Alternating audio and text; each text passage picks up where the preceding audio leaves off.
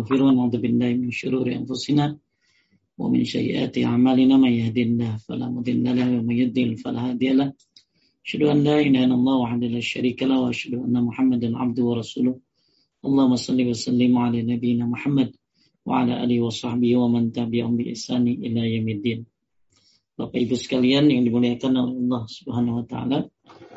Sebentar saya ada yang tertinggal.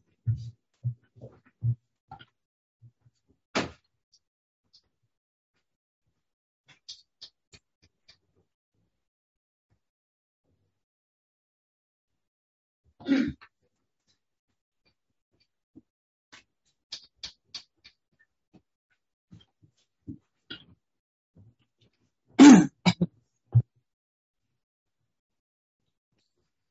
akan lanjutkan pembahasan kitab Tauhid. Insya Allah dengan mempelajari kitab Tauhid, dengan memperbagus Tauhid, Allah mudahkan kita untuk meraih ridhonya, meraih surganya, dan tentunya insya Allah dengan Tauhid, Allah mudahkan kita untuk memperbaiki seluruh amal insya Allah. Kita sampai kepada bab 11 ya kan? Bab 11. Bab 11 betul. Ya, itu tentang menyembelih binatang karena Allah tidak boleh dilakukan di tempat yang dipergunakan untuk menyembah selain Allah. Saya akan share screen materi kita pada hari ini.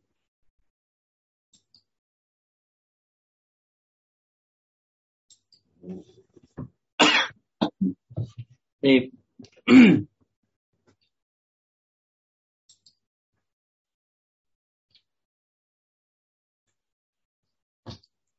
Kelihatan, Rashid? Kelihatan Ustaz, jelas. Ya. Bismillahirrahmanirrahim. Menyembelih binatang karena Allah tidak boleh dilakukan di tempat yang dipergunakan untuk menyembelih binatang untuk selain Allah. Uh, kita masuk saja langsung kepada uh, ayatnya yaitu surat At-Taubah ayat 107 ayat 108 A'udzu billahi minasyaitonir rajim walladzina attakhadhu masjidan diraran wa kufran wa tafriqan bainal mu'minin wa irsadan liman haraballaha wa rasulahu min qabl wa la yahrifunna in aradna illa al-husna wallahu yashhadu innahum lakazibun la takum fihi abadan la takum fihi abadan la masjidun ussisa 'ala taqwa fihi rijalun yuhibbuna ayyatatahharu wallahu yuhibbul mutatahhirin dan di antara maksudnya orang-orang munafik orang-orang munafik ada yang mendirikan masjid jadi dulu orang munafik ini bikin masjid ya. Untuk menimbulkan bencana.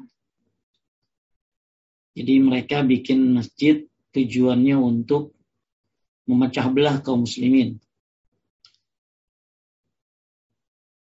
Untuk kekafiran dan untuk memecah belah di antara orang-orang yang beriman. Serta menunggu kedatangan orang-orang yang telah memengerai Allah dan Rasulnya sejak dahulu mereka dengan pasti bersumpah, kami hanya menghendaki kebaikan. La takum fihi abadan. Ini banyak di antara orang-orang uh, yang melakukan suatu amal yang bertentangan dengan syariat, tapi ngomongnya menghendaki kebaikan. Ini udah dari dulu. Kemudian dan Allah menjadi saksi bahwa mereka itu pendusta orang-orang munafik itu orang-orang pendusta. Janganlah engkau melaksanakan salat dalam masjid itu selama-lamanya. Jadi ya, mereka bikin masjid ya, dinamakan masjid tiror. Masjid tiror ya. Kemudian sungguh masjid yang didirikan atas dasar takwa. Ada dua pendapat tentang dasar takwa ini, Masjid Nabawi atau Masjid Kuba sejak hari pertama adalah lebih pantas kau melaksanakan sholat di dalamnya. Di dalamnya ada orang-orang yang ingin membersihkan diri. Allah menyukai orang yang bersih. Allah mencintai orang-orang yang uh, suka mensucikan diri, membersihkan diri. Inna Allah yuhibbul mutatahirin. Baik, kita akan lihat uh, bagaimana uh, apa bab ini menerangkan tentang yang tadi bahwa menyembelih binatang karena Allah, menyembelih binatang karena Allah ya bagus, harus. Tidak boleh dilakukan di tempat yang dipergunakan untuk menyembelih binatang untuk selain Allah. Yang dipakai oleh penulis adalah dalilnya surat At-Taubah ayat 107 ayat 108. Nah, kalau kita lihat di sini uh, boleh dibacakan? Kaitan antara ayat dengan bab. Eh, kaitan antara ayat dengan judul babnya adalah bahwa tempat yang dipersiapkan atau yang digunakan untuk menyembelih kurban bagi selain Allah, maka tidaklah boleh bagi seorang muslim menyembelih kurban di tempat itu walaupun niatnya karena Allah Subhanahu wa taala. Jadi misalnya Anda pengen nyembelih kurban ya karena Allah, ya. Oh, tapi ternyata di tempatnya yang salah. Tempatnya dulu pernah terjadi penyembelihan atau penyembahan kepada selain Allah di tempat itu. Ya, jadi uh, udah bagus niat berkuburannya karena Allah. Tapi ternyata di tempat yang pernah terjadi kesyirikan, nah itu dihindari. Kita menyembelih di tempat seperti itu. Baik, sebagaimana lanjut. Eh, sebagaimana masjid yang disebutkan dalam ayat ini, tatkala masjid tersebut dipersiapkan untuk kemaksiatan, maka dengan sebab itulah masjid tersebut menjadi tempat yang dimurkai sehingga tidak boleh sholat di sana walaupun niatnya karena Allah. Ini adalah kias yang sahih dan benar. Baik kita kita belum mungkin belum terbayang seperti apa, tapi kita pelan-pelan akan lihat syarahnya. Lanjutkan Allah. Allah Allah azza wa jalla melarang rasulnya Rasulullah SAW untuk mengerjakan sholat di Masjid Dirar yang dibangun kaum munafikin untuk mendatangkan kemudaratan terhadap Masjid Kuba dan untuk berbuat kekafiran terhadap Allah Subhanahu wa taala dan rasulnya. Mereka, orang-orang munafikin lalu meminta kepada Rasulullah Shallallahu alaihi wasallam agar mendirikan sholat di masjid tersebut agar mereka dapat menjadikan perbuatan Nabi itu sebagai alasan pembenaran mereka demi menutupi kebatilan. Rasulullah Shallallahu Alaihi Wasallam pun berjanji pada mereka untuk memenuhi permintaan tersebut dan beliau tidak mengetahui maksud buruk mereka. Oleh karena itulah Allah Azza wa Jalla melarang hal itu dalam memerintahkan agar Rasulullah SAW mengerjakan sholat di Masjid Kuba yang dibangun di atas dasar ketakwaan kepada Allah dan Rasulnya. Atau di Masjid Rasul, yaitu Masjid Nabawi, karena ada perselisihan para ahli tafsir tentang masjid yang dimaksud. Kemudian Allah memuji orang-orang yang mendirikan masjid tersebut, Masjid Kuba, karena mereka telah membersihkan diri dari kesirikan dan perkara-perkara najis dan Allah mencintai orang-orang yang memiliki sifat-sifat tersebut. Baik. Jadi Bapak Ibu sekalian ya kan Allah, saya, kita akan bercerita tentang Masjid Diror dulu ya. Sebelum ke ke apa ke masalah yang akan kita bahas. Jadi dulu uh, apa apa Masjid Diror ini ada seorang yang bernama Abu Amir. Abu Amir ini adalah ayahnya Hamzalah. Siapa Hamdalah itu sahabat yang meninggal dalam perang Uhud dan belum sempat mandi junub sehingga dimandikan oleh para malaikat. Abu Amir, ya, Abu Amir ini suka membaca buku-buku orang-orang terdahulu dan ia suka beribadah sehingga dikenal dengan Abu Amir Ar-Rahib. Jadi Abu Amir ini sebenarnya orangnya rajin baca ya. Baca buku-buku terdahulu. Dan dia rajin ibadah rajin ibadah. Makanya dikenal dengan Abu Amir Ar-Rahib. Orang-orang pun ya banyak yang menghormati mereka dan mengagung, menghormati Abu Amir dan mengagungkannya. Nah, tatkala di sini mulainya. Di sinilah sifat hasad dia. Hasad ini bisa membuat orang jadi menolak kebenaran. Hasad ini menjadi orang akhirnya benci kepada orang-orang yang menyerukan tauhid. Jadi ketika uh, Nabi Shallallahu Alaihi Wasallam hijrah ke Madinah, maka ia pun hasad kepada Nabi Shallallahu Alaihi Wasallam. Padahal dia rajin ibadah ya kami, ya. rajin hmm. ibadah. Tapi begitu Nabi datang, akhirnya datang ke Madinah, dia punya hasad sama Nabi. Akhirnya uh, sehingga ia pun apa uh, sehingga ia pun kafir dan membenci Nabi Shallallahu Alaihi Wasallam maka Nabi pun menamakannya dengan Abu Amir Al-Fasik. Akhirnya si Abu Amir ini pergi ke Syam untuk memprovokasi kaum Nasara untuk menyerang Nabi Shallallahu Alaihi Wasallam.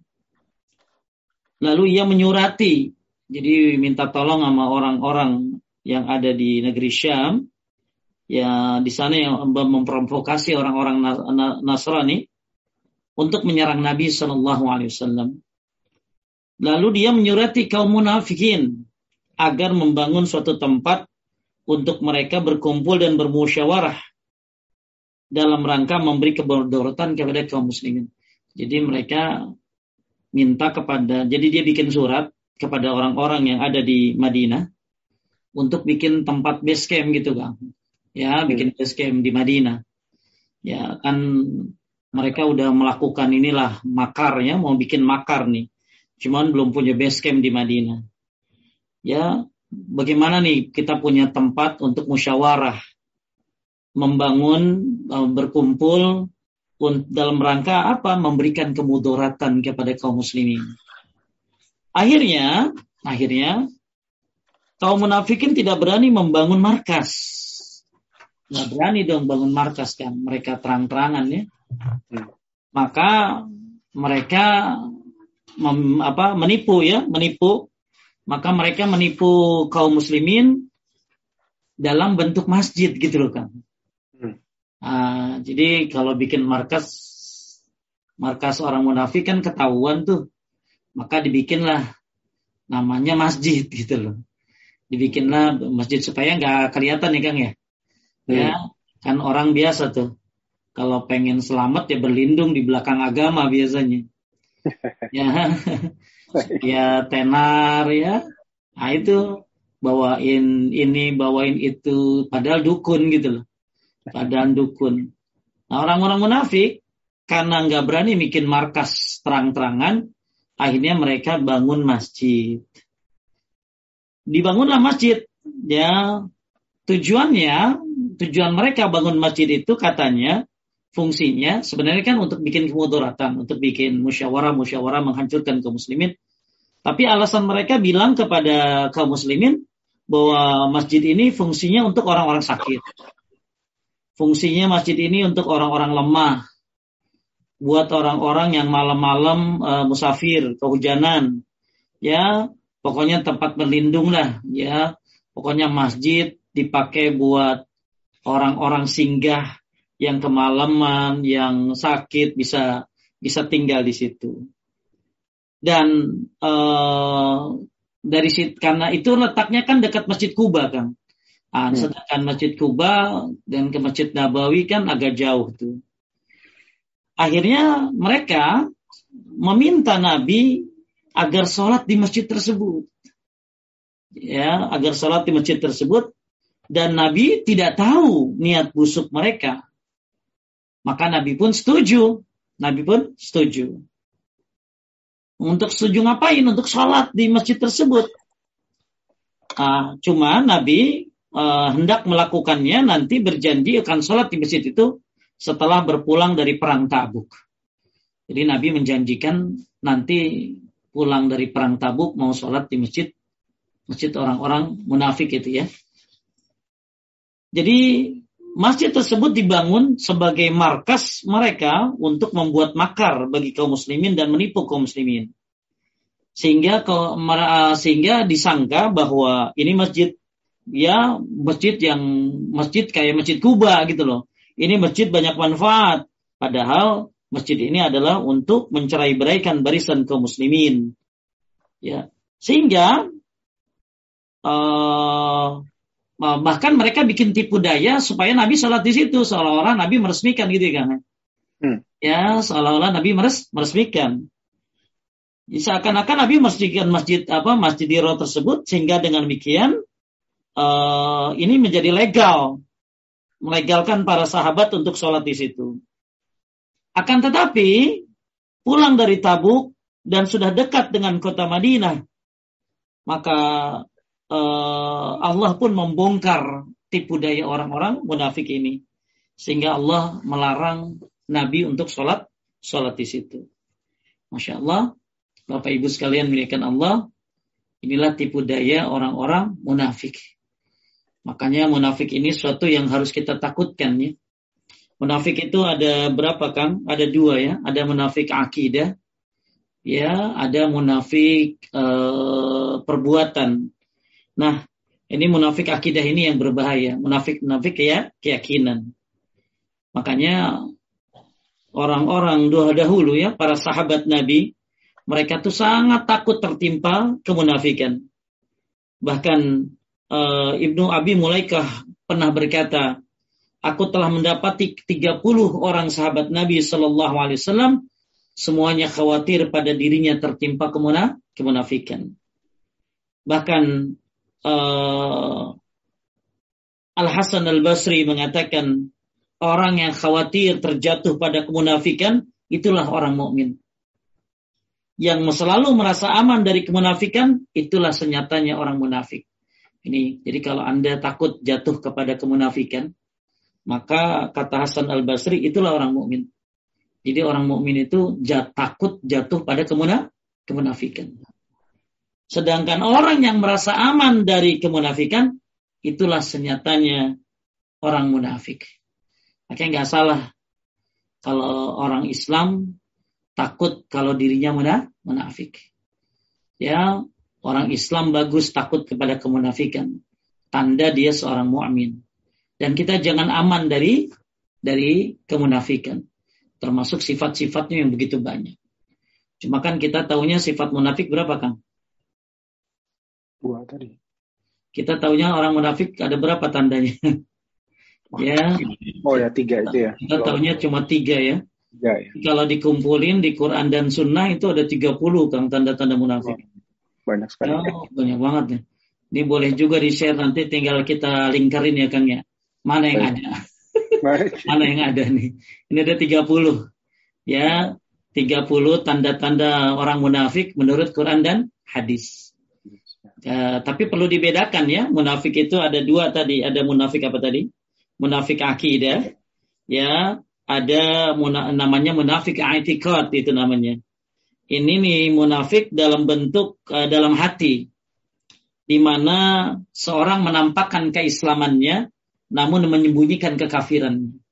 Dia sebenarnya orang kafir di batinnya, di hatinya. Cuman lahiran lahirnya lahiriahnya mengaku sebagai seorang seorang muslim. Ini munafik apa tadi? Munafik aki akidah. Ya, Uh, sedangkan munafik amal atau munafik uh, anggota badan ya jawarih ini uh, munafik ada juga munafik itu munafik ringan. Jadi ada munafik berat, ada munafik ringan. Kalau munafik berat itu disebut dengan munafik i'tikad. Apa maksudnya munafik dalam hati? Dia menampakkan keislaman tapi menyembunyikan kekafirannya di hatinya. Kalau munafik amal, nah ini munafik ringan nih. Nah, tapi kita harus hati-hati dari munafik-munafik yang kecil. Takutnya nanti jadi besar. Nah, kalau munafik yang bersifat i'tikad, keyakinan tadi mengeluarkan seorang dari Islam. Dan kemunafikan seperti ini akan membuat seorang berada pada dasar neraka yang paling bawah. Ya, hati-hati nauzubillah. Nah ini dalilnya nih ya. An-Nisa 138 boleh dibacakan? Kabarkanlah. uh, kabarkanlah kepada orang-orang munafik bahwa mereka akan mendapat azab yang pedih. Sesungguhnya orang-orang munafik berada di dalam neraka yang paling bawah. Allah mengumpulkan orang-orang munafik bersama-sama orang-orang kafir di neraka jahanam. Nah, munafik apa nih, Munafik akidah. Akidah, munafik i'tikad. Ngaku Islam padahal di hatinya kafir. Ya. Nah, contoh apa Pak Ustadz munafik akidah ini contohnya nih ya. mendustakan Rasulullah Sallallahu Alaihi Wasallam, mendustakan Rasul.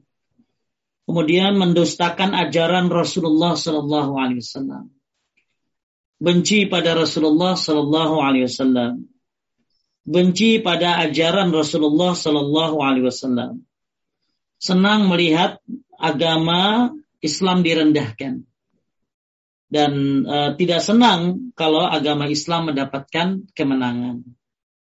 Nah ini ada nggak sifat-sifat munafik di zaman sekarang? Ya ada. Siapa contohnya? Ya, yang biasanya orang-orang yang berpemahaman apa liberal. Ya, nah ini orang-orang yang berpemahaman liberal biasanya. Maka hati-hati terhadap munafik aki, akidah. Nah kalau dikumpulkan, ya, sedikit tambahan aja ya. Jadi banyak orang tahu ya munafik cuma tiga aja ya Kang ya. Betul. Munafik cuma tiga aja. Maka kalau kita lihat tanda-tanda munafik kalau dikumpulkan oleh Syekh Salih Al-Munajjid ini ada 30. Maka mudah-mudahan kita bisa coba menghindarinya. Ya. Tapi kalau di-share boleh juga nih Kang nanti tinggal di linkerin aja. Ya di linkerin ya Bapak Ibu ada nomor berapa aja gitu loh. Yes. Ya tinggal dibenahi deh. Ya. ya. Contoh satu dusta misalnya. Khianat. Fujur dalam pertikaian. Fujur ini apa? Curang ya. Hmm. Ingkar janji. Malas beribadah tuh kan. Malas sholat. Hmm. malas sholat itu termasuk tanda munafik. Tapi bukan munafik amal ya. Eh bukan munafik akidah nih. Akidah ya. Ya. Malas iza kamu ila salati kamu kusala. Makanya kalau anda pas datang azan males ya langsung langsung loncat. Kenapa? Jangan-jangan gue munafik lagi. Ya, apalagi itu ria. Ya, dikit sedikit berzikir. Zikirnya dikit.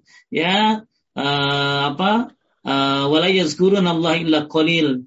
Dan sedikit sekali berzikir kepada Allah. Ya, mempercepat sholat tuh. Memperolok nah ini, ini ini kalau ini udah bahaya nih Kang. Memperolok Al-Qur'an dan sunnah dan Rasulullah. Ini berbahaya ini.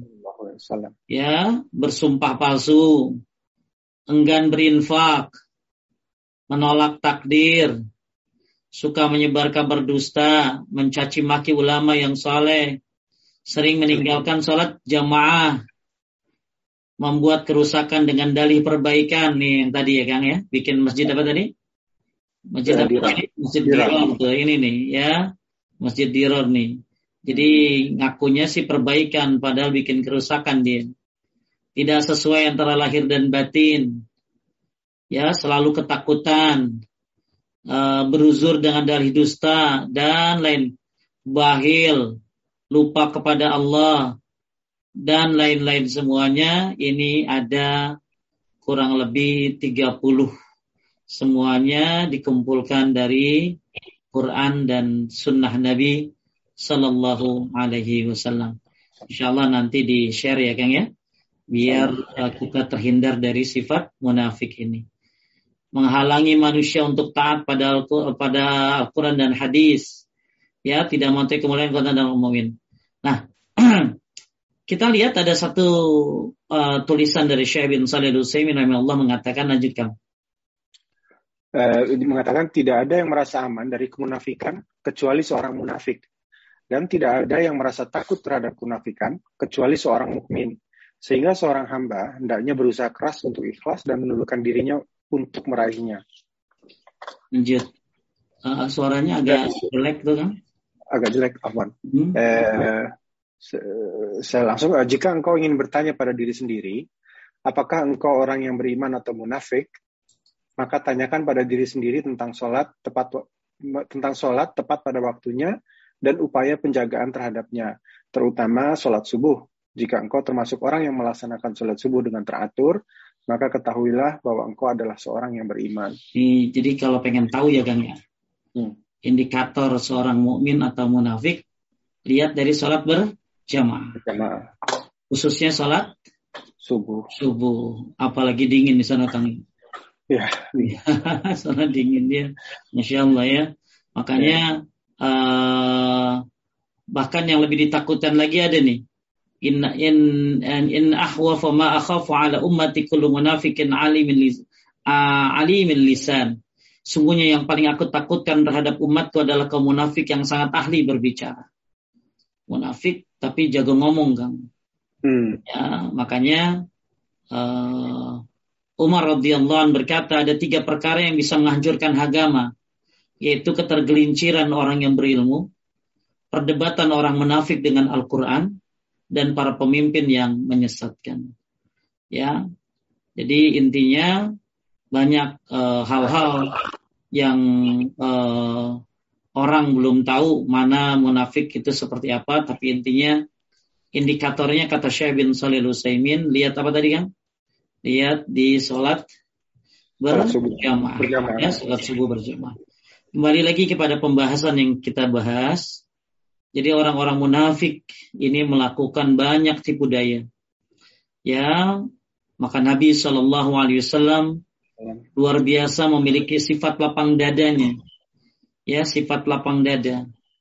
Makanya uh, kalau orang sifat punya bahkan ketika uh, Abdullah bin Ubay bin Salul meninggal dunia, Nabi Shallallahu Alaihi Wasallam memberikan bajunya untuk kain kain kafannya.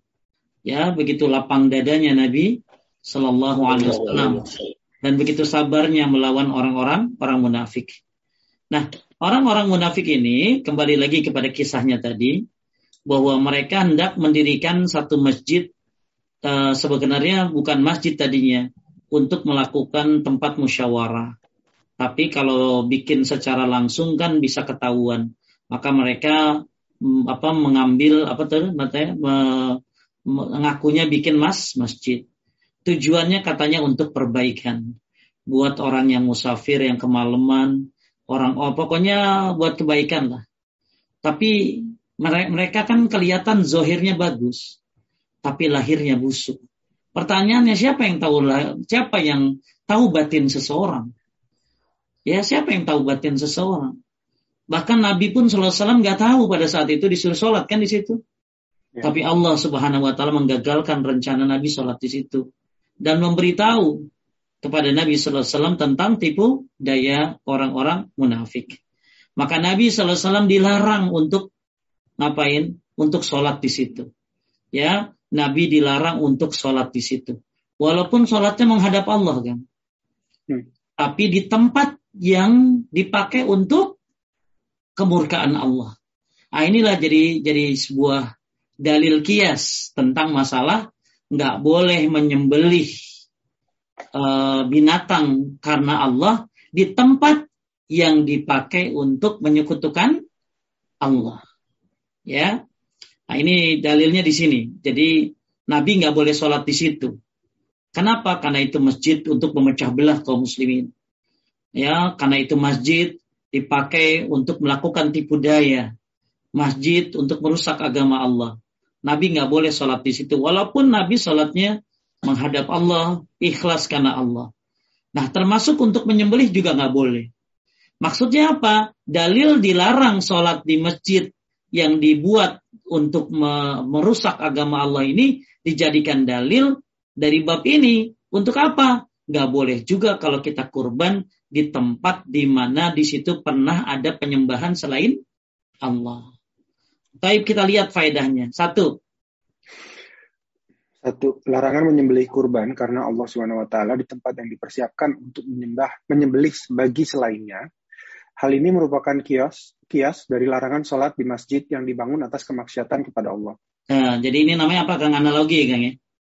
Ya. Ya, ini kias analogi. Jadi kalau sholat di masjid yang dibikin untuk maksiat kepada Allah itu nggak boleh, Termasuk juga kalau kurban nggak boleh menyembelih di tempat yang di mana pernah disembah selain Allah. Ya, ini dalilnya yang dipakai adalah uh, kasus dalam Masjid Diror ini oleh penulis. Ya. Baik, kemudian nomor dua, lanjut. Uh, nomor dua disyariatkannya menutup jalan-jalan ataupun sarana-sarana yang mengantarkan kepada kesyirikan. Baik. Jadi ke, kalau misalnya Nabi sholat di situ kan, di Masjid Diror, ini orang-orang pada sholat di situ juga kan? Ya. Walhasil ya, walhasil akhirnya mereka jadi syiar itu. Ya, walhasil mereka akhirnya jadi masuklah uh, apa sih pemahaman-pemahaman mereka. Akhirnya seolah-olah mereka legal. Maka ini ini masuk poin kedua, menutup jalan-jalan ataupun sarana yang mengantar pada kesyirikan. Ya. Nah, nah seperti misalnya gini, kita menyembelih kurban di tempat yang pernah ada penyembelihan untuk selain Allah. Itu itu nggak boleh. Kenapa? Karena nanti akan jadi fitnah kan, kan? Betul nggak? Oh, itu dia nyembelih di situ tuh, dekat sungai itu tuh. Padahal dia nyembelih kan untuk akekah kan. Dia ya. nyembelih akekah kurban yang ya mungkin kalau zaman sekarang lebih enak ya ada rumah potong kan ya. Jadi kita bicara bicara misalnya ya kita mau akekah atau mau kurban Idul Adha gitu ya. Tapi kita cari tempat yang ternyata di tempat itu pernah ada penyembahan untuk selain Allah. Pernah ada orang nyembah berhala di tempat itu. Maka dilarang orang menyembelih karena Allah di tempat yang pernah uh, disembah selain Allah di situ.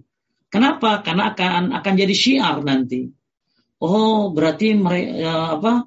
Oh, Pak Pak itu aja melakukan di situ. Berarti kita hidupkan lagi yuk penyembelihan. Padahal nyembelihnya kan lain gitu ya.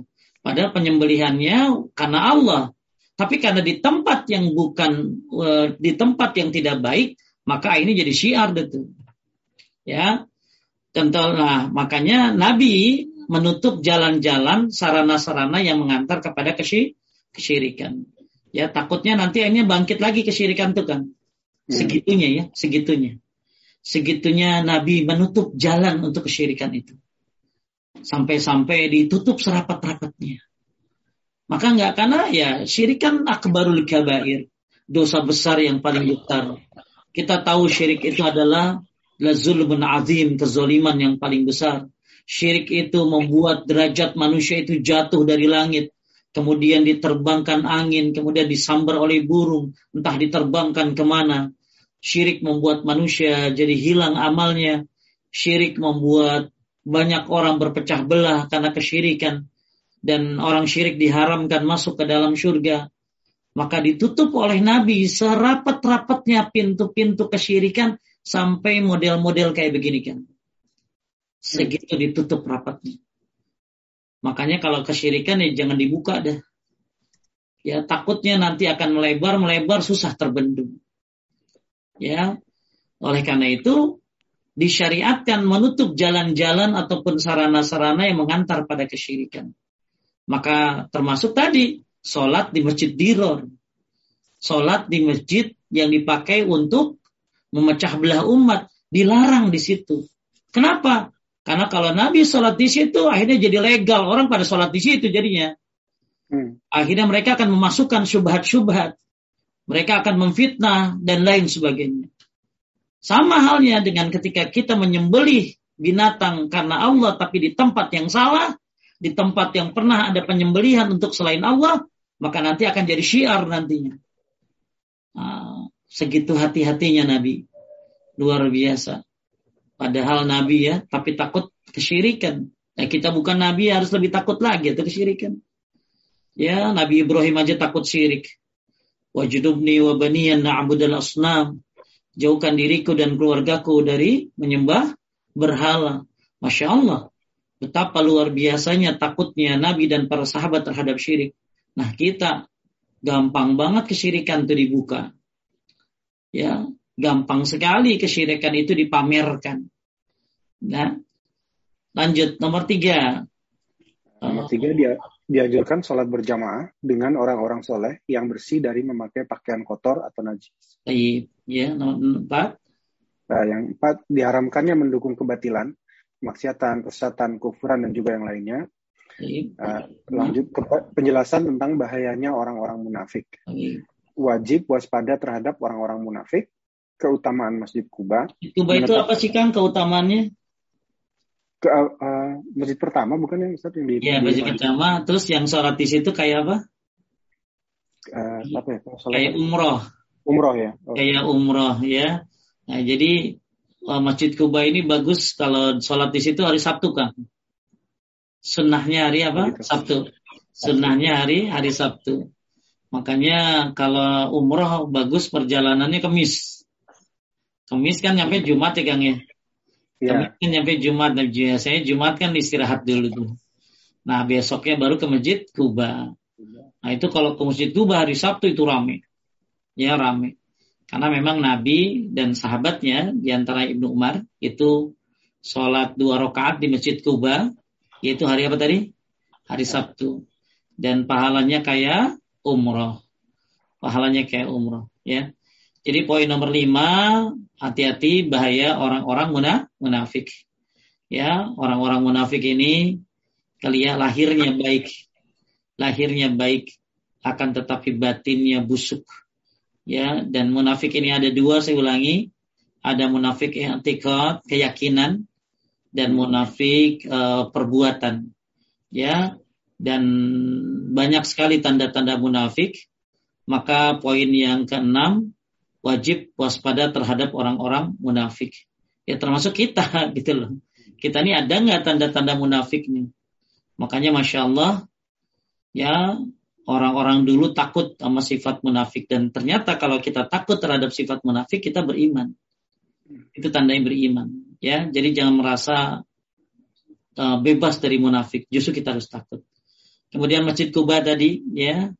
Kemudian menetapkan sifat mahabbah pada Allah yang sesuai dengannya sebagaimana semua sifatnya. Ya, Allah punya sifat mahabbah, cinta. Nah, cinta di sini Allah cinta kepada siapa, Kang? cinta kepada orang yang apa? Nih, orang yang membersihkan diri. Ya, Allah menyukai orang yang bersih. Ya, Allah menyukai orang yang bersih. Maksudnya apa? Salat dan bajunya bebas dari na najis. Ya, salat dan bebas bajunya dari najis. Maka dimasukkan kepada faedah nomor uh, tadi nomor tiga ya. Dianjurkan sholat berjamaah dengan orang-orang soleh yang bersih dari memakai pakaian kotor dan najis. Makanya rukun sholat di antaranya adalah ada yang hafal rukun sholat? Satu, ya rukun sholat satu, ya tentunya Islam, ya. Berakal, kemudian ya menghadap kiblat, kemudian uh, masuk waktu, nah suci dari dari najis, ya baik pada badan ataupun tem tempat. Jadi itu masuk di poin nomor tiga. Kemudian jadi Allah menyukai orang yang bersih kan. Allah menyukai orang yang bersih. Bersih dari apa? Pakaian bersih dari na najis ya. Kemudian anjuran untuk menyempurnakan wudhu dan bersuci dari najis. Makanya toharoh itu ada dua. Ya, toharoh badan, toharoh batin. Kalau taharah badan ya wudhu, tayamum, bebasin dari najis itu taharah badan. Tapi kalau taharah dari batin itu taharah dari syirik, taharah dari maksiat. Nah, itu namanya taharah. Jadi mudah-mudahan kita bisa dua-duanya taharah nih. Ya taharah badan, ya taharah batin. Taharah badan dengan cara menyempurnakan wudhu dan bersuci dari najis atau tayamum kalau nggak ada air tapi taharah batin membebaskan diri dari syirik dan kemaksiatan. Kemudian niat berpengaruh pada tempat. Niat berpengaruh pada tempat. Ya walaupun niatnya baik, menyembelih kurban karena Allah, tapi di tempat yang salah, maka ini jadi salah. Ya, jadi ini pakai kias ya, kiasan. Nabi nggak boleh sholat di masjid yang dipakai untuk menghancurkan agama Allah. Ya, supaya apa? Supaya uh, akhirnya itu tempat hilang. Tempat hilang ya. Nah, ini dijadikan kias, nggak boleh juga menyembelih ya berkurban karena Allah di tempat yang salah. Apa tempat yang salah? Tempat yang dipakai untuk menyembah selain Allah. Taib. Kita masuk lanjut ke dalil yang kedua. Boleh dibacakan dari Sabit? Oh, dari Sabit bin Adaha bahwasanya dia mengatakan seseorang bernazar akan menyembelih seekor unta di Buwana Orang itu pun bertanya kepada Nabi Shallallahu Alaihi Wasallam, maka beliau bersabda, apakah di tempat tersebut pernah ada salah satu dari berhala-berhala jahiliyah yang disembah? Para sahabat menjawab tidak. Beliau bertanya lagi, dan apakah di tempat itu pernah dilaksanakan salah satu perayaan hari raya mereka? Para sahabat menjawab tidak. Maka Rasulullah Shallallahu Alaihi Wasallam bersabda, penuhilah nazarmu itu, akan tetapi tidak boleh dipenuhi suatu nazar dalam berbuat kemaksiatan kepada Allah dan nazar pada perkara-perkara yang di luar hak milik seseorang. Baik. Jadi ini hadis yang uh, dalil yang kedua, ini dalil yang terakhir kalau nggak salah. Ya. Uh, dari bab 11 ini. Jadi dalil ini dalil uh, tentang masih tentang uh, menyembelih ya. Jadi kita lihat syarahnya bahwasanya ada seorang yang bernazar. Ya, bernazar nih mewajibkan dirinya berjanji dengan apa sih? Dengan tegas untuk Robnya dengan menyembelih seekor unta di suatu tempat sebagai bentuk ketaatan dan pendekatan diri kepada Allah. Jadi hukum nazar ini variatif ya Kang ya. Ya ada yang menyebutkan nazar ini ya nggak boleh gitu loh. Ya tapi yang sudah terlanjur ya harus tetap ditepati. Ada yang bilang boleh bernazar asalkan untuk uh, mendekatkan diri kepada pada Allah. Kalau dilihat dari hukum nazar, ya bagi mereka orang-orang eh, yang melarang nazar, ini dalilnya ini nih kan. Ya kan kadang-kadang suka ada orang nazar ya kan. Ya. Eh, saya bernazar kalau proyek laku, kalau proyek goal saya mau puasa sebulan gitu ya. Kalau saya bernazar, saya berjanji kalau saya sembuh, saya pengen begini-begini.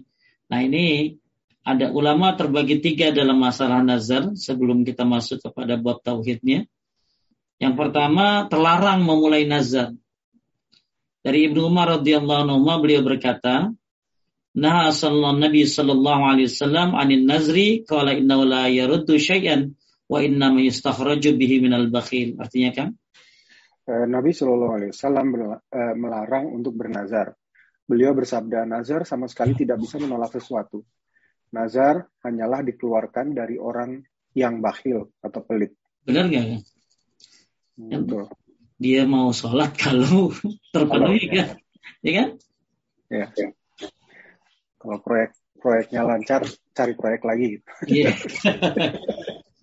nah itu nazar nih, ya. Makanya ada yang ya ada yang bilang nazar itu terlarang, ya terlarang memulai nazar. Ada lagi hadis la la tanzur ta tanzuru fa innan nazra la yugni minal qadar syai'an wa inna min yustakhraju bihi minal bakhil. Janganlah bernazar karena nazar tidaklah bisa menolak takdir sedikit pun. Nazar hanya dikeluarkan dari orang yang pelit. Nih dua hadis nih. Kemudian uh, sungguh nazar tidaklah membuat dekat pada seorang yang tidak apa yang tidak Allah takdirkan. Hasil nazar itulah yang Allah takdirkan. Ini hadis-hadis yang menjelaskan terlarangnya nazar. Tapi ada juga dalil yang menunjukkan wajibnya menunaikan nazar ya. Kalau udah nazar ya wajib dijalani gitu ya. Wajib dijalani kalau sudah nazar. Tapi kalau bisa ya jangan bernazar gitu loh. Tapi kalau udah terlanjur ya harus dijalanin. Nah ini dalilnya nih ya. Kemudian hendaklah mereka menghilangkan kotoran yang ada pada badan mereka dan hendaklah mereka menyempurnakan nazar-nazar mereka. Wa ma anfaqtum min anfaqatin aw nazartum min nazirin fa. Apa saja kamu nafkahkan atau apa yang kamu nazarkan maka sungguhnya Allah mengetahuinya. Nah, ini dalil-dalil uh, terakhir di surat Al-Insan ayat 5 sampai 7 mereka menunaikan nazar dan takut akan suatu hari yang azabnya merata di mana-mana. Yufuna bin nazri wa yakhafuna yawman kana syarruhu mustatira. Kemudian eh, man nazara ayyuti Allah falyuti'hu wa man nazara ayyasiyahu falayasihi. Siapa yang bernazar untuk taat pada Allah maka penuhi nazar tersebut. Barang siapa yang bernazar untuk bermaksiat pada Allah maka jangan memaksiatinya. Ini dalil-dalil tentang uh, nazar harus ditunaikan. Nah, komprominya gimana? Ya, ya pertama nazar muallak. Nazar ini untuk memperoleh manfaat. Jadi karena ada dua berarti kan ya, ada larangan bernazar, ada yang uh, disuruh menunaikan nazar kalau sudah bernazar, menepatinya. Nah, akhirnya dikompromikan. Pertama, boleh kan nazar? Nah, pertama, nazar mu'alak untuk memperoleh manfaat. Maksud nazar ini adalah dengan bersyarat, yaitu jika permintaannya terkabul, barulah ia akan melakukan ketaatan. Contohnya, seseorang yang bernazar, jika Allah menyembuhkan saya dari penyakit ini, maka saya akan bersedekah sebesar 2 juta rupiah. Ini nazar apa tadi? Mu'allak. Ya, lanjut. Kedua? Kedua, nazar nazar mutlak. Artinya tidak menyebutkan syarat. Contohnya seseorang yang bernazar, aku ikhlas kepada Allah mewajibkan diriku bersedekah untuk masjid sebesar 2 juta rupiah. Kita katakan bahwa hadis-hadis yang menjelaskan larangan untuk bernazar dimaksudkan untuk nazar macam yang pertama. Ah, nazar yang pertama maksudnya. Kalau saya sembuh, saya mau sedekah. Gitu ya. Terus kalau nazar yang kedua beda nih Kang aku hmm. ikhlas ya uh, wajibkan ini untuk masjid sebesar sebesar 2 juta misalnya ya nah, terus karena nazar nazar karena nazar macam pertama sebenarnya dilakukan tidak ikhlas kepada Allah tujuannya hanyalah agar orang-orang yang bernazar mendapatkan manfaat orang-orang yang bernazar dengan macam yang pertama hanyalah mau bersedekah ketika penyakitnya sembuh jika tidak sembuh ia tidak bersedekah itulah mengapa dalam hadis disebutkan orang yang pelit atau bakhil. Hmm? Perlu juga diketahui bahwa kenapa dilarang untuk bernazar sebagaimana disebut dalam hadis-hadis larangan. Jawabnya agar jangan disangka bahwa tujuan nazar itu pasti terwujud ketika seseorang bernazar atau jangan disangka bahwa Allah pasti akan penuhi maksud nazar karena nazar taat yang dilakukan. Sebagaimana dikatakan dalam hadis bahwa nazar sama sekali tidak menolak apa yang Allah takdir, Allah takdirkan dalam hadis Ibnu Umar yang lainnya disebutkan, nazar sama sekali tidak memajukan atau mengakhirkan apa yang Allah takdirkan. Sungguh nazar hanyalah keluar dari orang-orang yang pelit. Jadi larangan yang dimaksudkan dalam hadis-hadis yang melarang nazar adalah larangan irsyad alias makruh untuk memberi petunjuk bahwa ada cara yang lebih afdol, yaitu sedekah dan amalan ketaatan bisa dilakukan tanpa mesti mewajibkan diri dengan bernazar. Atau kita bisa bernazar dengan nazar yang tanpa syarat seperti kita katakan, ketika penyakit kita sembuh, aku ingin bernazar dengan mewajibkan diriku untuk berpuasa. Di sini tidak disebutkan syarat, namun dilakukan hanya dalam rangka bersyukur kepada Allah. Baik. Jadi ada dua nazar, ada nazar taat, ya. Kemudian juga, uh, nah ini uh, nazar yang bukan bentuk ketaatan. Hmm. Nah kalau orang, ya, orang yang sekarang kita gini, jadi intinya nazar itu ada yang boleh, ada yang apa tadi? Yang nggak boleh, ya. Ya, nah sekarang kalaupun mau uh, apa? Jadi lebih baik dihindari untuk bernazar, ya bernazar. Tapi kalaupun ada ulama yang membolehkan nazar, yaitu nazarnya hanya dalam apa tadi kan ketaatan, ya hukum dahan apa nazar dalam ketaatan. Kalaupun ada yang membolehkan nazar, maka nazar dalam ketaatan ya misalnya seorang mewajibkan pada diri untuk melakukan amalan sunnah seperti sholat sunnah, puasa sunnah, sedekah sunnah, melakukan amalan wajib dikaitkan dengan sifat tertentu sebenarnya untuk ke sana sholat waktu di awal waktu. Nah ini ini bagi yang membolehkan ya Kang ya, bagi yang membolehkan bernazar. Jadi ada ulama yang melarang menazar, kemudian uh, ada juga yang membolehkannya. Tapi kalaupun dibolehkan, nazarnya harus dalam apa tadi? ketaat, ketaatan ya ketaatan sedangkan nah kalau ternyata dilanggar maka uh, bayar apa tuh kang nah, ini nih hukumannya nih memberi makan kepada 10 orang miskin kalau ada orang yang pernah bernazar kemudian dia nazarnya untuk ketaatan ya lalu ya tidak mampu menunaikannya maka itu diganti dengan uh, kafarat Kafaratnya apa? Memberi makan 10 orang miskin, memberi pakaian 10 orang miskin, atau ya, kemudian memberdekakan satu orang budak. budak. Kalau nggak bisa juga, puasa tiga, tiga hari, tiga hari berturut-turut. Ya. Nah, kalau nazar yang bukan bentuk taat, seperti nazar yang maksiat atau nazar mubah. Nazar mubah itu begini, jika lulus, saya akan berenang selama lima jam. Nazar seperti ini bukan nazar taat, namun nazar mubah. Untuk menunaikannya tidaklah wajib, ya. Bahkan ini bukanlah nazar ya. Ini nazar mubah ini. Nazar maksiat ya jika lulus saya akan traktir teman mabuk-mabukan. Maka nazar ini adalah nazar ma maksiat ya. Nah kafarohnya apa? Kafarohnya sama tadi kan. Ya, kafarohnya kayak apa tadi? Ya misalnya ada orang ya, eh, ya. pengen maksiat atau kan nggak boleh tuh kan begitu. Hmm. Ya, nah, itu tetap tapi harus bayar apa tadi? Ya, bayar kafa, kafaroh. Walaupun jadi nazar maksiatnya nggak boleh dilaksanakan, terus nanti bayar apa tadi? Bayar kafa, kafarat ini. Tapi ini sedikit tambahan tentang masalah apa? Nazar.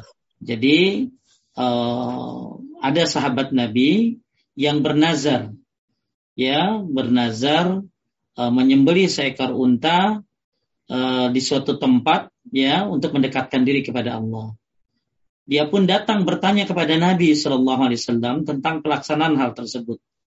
Maka Nabi Shallallahu Alaihi Wasallam menanyakan kepadanya mengenai keadaan tempat tersebut secara lebih lanjut. Bahwasanya apakah dahulu pernah ada suatu kaum musyrikin yang menyembah di tempat itu? Apakah dahulu kaum musyrikin mengagungkan tempat tersebut atau mengadakan perkumpulan di sana? Setelah mengetahui bahwa tempat tersebut bersih dari hal yang dikhawatirkan, maka Nabi pun membolehkan dia untuk menunaikan nazar tersebut. Kemudian Rasulullah Shallallahu Alaihi Wasallam menjelaskan nazar yang tidak boleh ditunaikan itu bila nazar tersebut berupa maksiat terhadap Allah atau nazar yang sesuatu yang bukan apa tadi miliknya, hmm. ya miliknya. Jadi nazar bukan miliknya begini. Saya bernazar kalau nanti lulus ujian saya mau jual motor teman, ya kan nggak boleh. itu kan bukan miliknya ya. Ya, uh, dan dulu ada Kang, ada orang wanita tertawan ya, tertawan. Kemudian dia akhirnya lari kabur terus naik onta. Nah, ini dia bilang begini, kalau saya selamat maka onta ini akan saya sembelih gitu. Ya, ya akhirnya dia dianggap tidak berterima kasih kan udah selamatin sama onta, ontanya pengen disembelih gitu. Nah, maka padahal itu bukan onta milik dia gitu. Jadi eh, dari Bapak Ibu, saya ulangi ya, jadi nazar itu ada yang melarang, ada yang membolehkan, ya. Tapi e, kalaupun memang nazar itu boleh, ya boleh, maka nazarlah dalam keta ketaatan, ya dalam ketaatan. Nah kalau ternyata nggak bisa, walaupun dalam ketaatan, maka dibayar apa tadi? Kafarat, ya kafarat. Nah nazar yang terlarang adalah nazar dalam kemaksiatan. Nah kalau berarti nggak boleh dilaksanakan tuh nazar kemaksiatan itu, tapi tetap bayar apa tadi? Kafarat. Ya, tetap bayar kafarat. Ya, itu kesimpulannya ya dari nazar. Boleh tapi untuk keta ketaatan. Nah, di sini juga dijadikan dalil bahwa boleh bernazar ya asal nazar itu bukan untuk maksiat dan e, nazar dengan sesuatu yang bukan miliknya. Faedah lanjut yang uh, faedah Larangan memenuhi nazar di tempat yang pernah ada berbahalanya, walaupun sekarang sudah tidak ada. Ya, jadi kita kan tadi lagi bahas menyembelih di tempat yang selain menyembelih karena Allah di tempat di tempat yang pernah uh, disembah selain Allah. Hmm. Nah, ya, maka tadi kan udah tuh ya tentang Masjid Diror. Itu dalil dari Qur'annya, kiasnya. Nah, kalau ini dalil yang benar-benar menunjukkan bahwa nggak boleh motong uh, apa binatang nazar. Uh, jadi ceritanya ada sahabat bernazar pengen motong sesuatu. Nah di mana di Buana ya di Buana. Uh, nah, nah Nabi Shallallahu Alaihi Wasallam sebelum membolehkan sahabat ini menunaikan nazarnya, maka nanya dulu apakah di tempat itu ada penyembahan selain Allah di tempat itu? Oh enggak ada, maka dibolehkan oleh Nabi. Ya, Nah, ini betapa hati-hatinya Nabi dalam uh, apa menutup jalan kesyirikan. Ya. Lanjut nomor dua. Nomor dua, larangan memenuhi nazar di tempat bekas perayaan jahiliyah. Oke, lanjut. Orang yang akan berfatwa sebelum memberikan fatwa hendaknya dia minta perincian terlebih dahulu dari orang yang minta fatwa. Ah, jadi Nabi luar biasa ya. Hmm. Begitu Nabi ditanya, Nabi nanya dulu tentang perinciannya gitu loh. Ya, perincian apa tadi? Nazarnya di mana? Oh, nazarnya di sana, di tempat ini. di Buana pernah ada penyembahan selain Allah nggak di sana? Ya, jadi begitu telitinya Nabi dalam menyampaikan fatwa. Makanya jangan malu untuk mengatakan saya tidak tahu. Ya, ya kalau nggak tahu ya bilang nggak tahu. Dan kalau mau ngasih fatwa ya harus teliti gitu deh. Jangan sembarangan. Terus? Eh, nomor empat, menutup semua sarana yang bisa mengantarkan kepada kesyirikan. Yang kelima, tidak menyerupai orang-orang musyrik atau kafir dalam ibadah-ibadah atau perayaan-perayaan mereka, walaupun tidak disertai niat menyerupai mereka. Ya. Enam. Yang nomor enam, menyembelih kurban untuk Allah Subhanahu wa taala di tempat penyembelihan atau perayaan orang-orang musyrikin adalah suatu kemaksiatan. Uh, uh, nomor tujuh, nazar maksiat tidak boleh ditunaikan Nazar yang tak dimiliki seseorang tidak boleh ditunaikan seperti wajib atas saya untuk memerdekakan budak si fulan karena Allah. Nah, padahal bukan punya dia kan. ya. ya. Terus? Wajibnya menunaikan nazar yang tidak ada kemaksiatan di dalam nazarnya itu dan yang dimiliki oleh orang yang bernazar. Uh, nazar adalah ibadah, maka tidak boleh dipersembahkan untuk Allah, untuk selain Allah Subhanahu wa taala. Uh, wajibnya merujuk kembali atau bertanya kepada ahli ilmu ulama ahli ilmu atau ulama tentang perkara agama. Ya, kan sahabat waktu itu sebelum melakukan sesuatu bertanya dulu kepada Nabi ya. Shallallahu Alaihi Wasallam. Ini bagus nih. Ya, kalau memang ada sesuatu yang bingung, maka ditanyakanlah kepada ahlinya. Kemudian nomor 12. Eh, yang terakhir tidak boleh bagi seseorang untuk melakukan suatu ibadah sebelum dia mengetahui apakah ibadah tersebut disyariatkan atau tidak. Masya Allah. Ya, inilah hikmah daripada uh, dalil uh, hadis ini tentang seorang sahabat yang bernazar untuk menyembelih seekor unta di buana. Nah, Nabi Shallallahu Alaihi Wasallam sebelum dia melakukan nazar itu bertanya kepada Nabi. Berarti hendaklah kalau kita nggak ngerti tanya sama ahlinya. Hmm. Kemudian juga tadi ya Nabi begitu teliti dia dalam ibadah sahabatnya karena memang Nabi sangat perhatian pada umatnya. Jangankan dalam masalah masalah api neraka ya kan. Nabi sendiri melarang orang sahabat itu tidur dalam keadaan api menyala. Karena api bisa membakar. Jadi Nabi Nabi nggak mau para sahabat terbakar rumahnya. Makanya di zaman dulu disuruh matikan api hmm. kalau mau tidur. Itu perhatian Nabi untuk kehidupan dunia gimana untuk api neraka gitu loh. Makanya Nabi memberitahu kepada sahabat ini waktu mau nazar ini ada nggak di tempat itu uh, pernah ada apa dari berhala-berhala jahili yang disembah? Oh nggak ada. Ya pernah nggak di situ dilaksanakan perayaan hari raya mereka? Nggak ada juga. Maka Nabi nyuruh penuhilah nazarnya. Ya karena nazarnya dalam kata ketaatan. Jadi intinya, nah niat baik juga didukung dengan tempat yang baik itu loh Pak. Hmm. Niat yang baik didukung di tempat yang baik. Ya, uh, kenapa? Ya, ya karena ketika niat yang baik ya dilakukan di tempat yang tidak baik, ini bisa jadi syiar kan. Hmm. Jadi syiar buat tidak baik tempat tidak baik tersebut. Oh, ustadz itu aja ke situ. Hmm. Ya, jadi oh ya udah kita ke sana aja kan gitu. Nah, nah ini akhirnya jadi berkembang lagi kesyirikannya. Kemudian eh, tentang masalah nazar tadi sudah disampaikan. Intinya dalam ketaatan harus dipenuhi dan kalau tidak dipenuhi baik nazar dalam ketaatan atau kemaksiatan maka itu harus membayar kafarat ya kafaratul yamin. Baik, kita lihat eh, hikmah larangan. Hmm. Lanjutkan. Ya, hikmah dilarangnya menyembelih binatang untuk Allah di tempat yang biasa digunakan untuk menyembah kepada selain Allah adalah sebagai berikut. Yang demikian akan membawa kepada sikap tasyabuh, menyerupai orang-orang kafir. Yang kedua, membuat orang lain tertipu dengan perbuatan itu sebab orang yang melihat orang muslim menyembelih di tempat penyembelihannya orang-orang musyrik akan menyangka bahwa perbuatan kaum musyrikin itu boleh dilakukan atau dalam benar menurut syariat Islam. Yang ketiga, kaum musyrikin menjadi semakin kuat dalam mempertahankan perbuatan mereka, sedangkan menguat, menguatkan atau membantu orang-orang musyrik termasuk hal yang diharamkan. Sebaliknya, kalau kita membuat mereka murka, maka hal ini termasuk amal soleh. Baik, inilah uh, bahasan kita pada hari ini dua dalil tentang uh, larangan menyembelih karena Allah di tempat yang dilarang oleh di situ pernah disembah selain Allah. Intinya Nabi nggak suka ya umatnya menyerupai orang-orang kafir. Ya, kemudian Nabi juga nggak mau ya orang-orang Muslim uh, apa menggalakkan ya atau menyiarkan syiar-syiar orang-orang musyrik ya sehingga akhirnya takutnya muncul lagi kesyirikannya.